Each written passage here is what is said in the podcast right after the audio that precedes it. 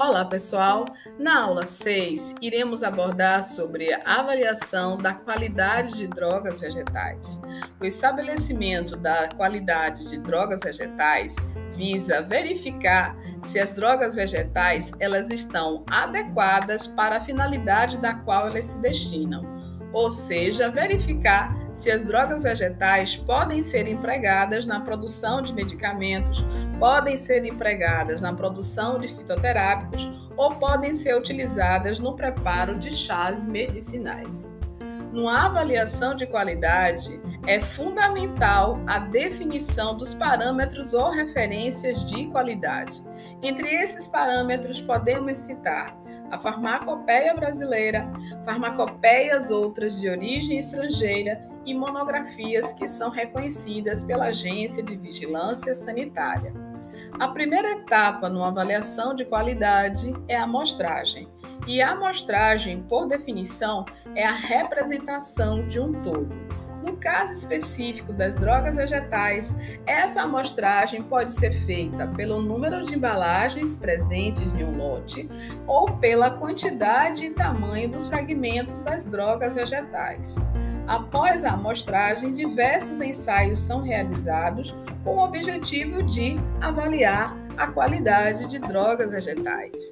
Esses ensaios eles são divididos em três grupos: ensaios de identificação, ensaios de pureza e ensaios quantitativos.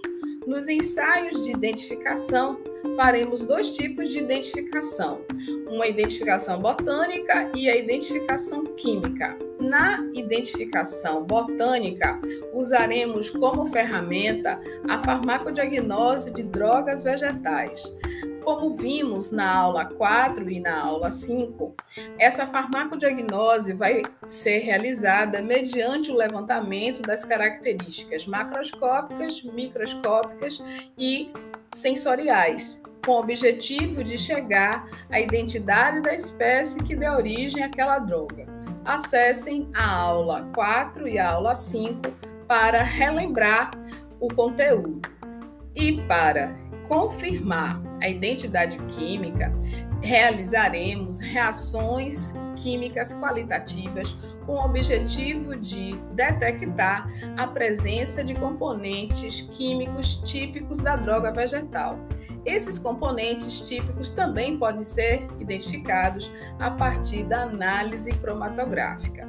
Nos ensaios de pureza, realizaremos a pesquisa de material estranho, o teor de água, determinaremos o teor de cinzas, o teor extrativo, iremos pesquisar contaminantes microbiológicos, a presença de micotoxinas, avaliar a presença de agrotóxicos, pesticidas, metais pesados e da radiação. E nos ensaios quantitativos, iremos fazer a determinação quantitativa desses componentes típicos, que são os marcadores, que são componentes que têm alguma relação com o efeito terapêutico daquela droga vegetal.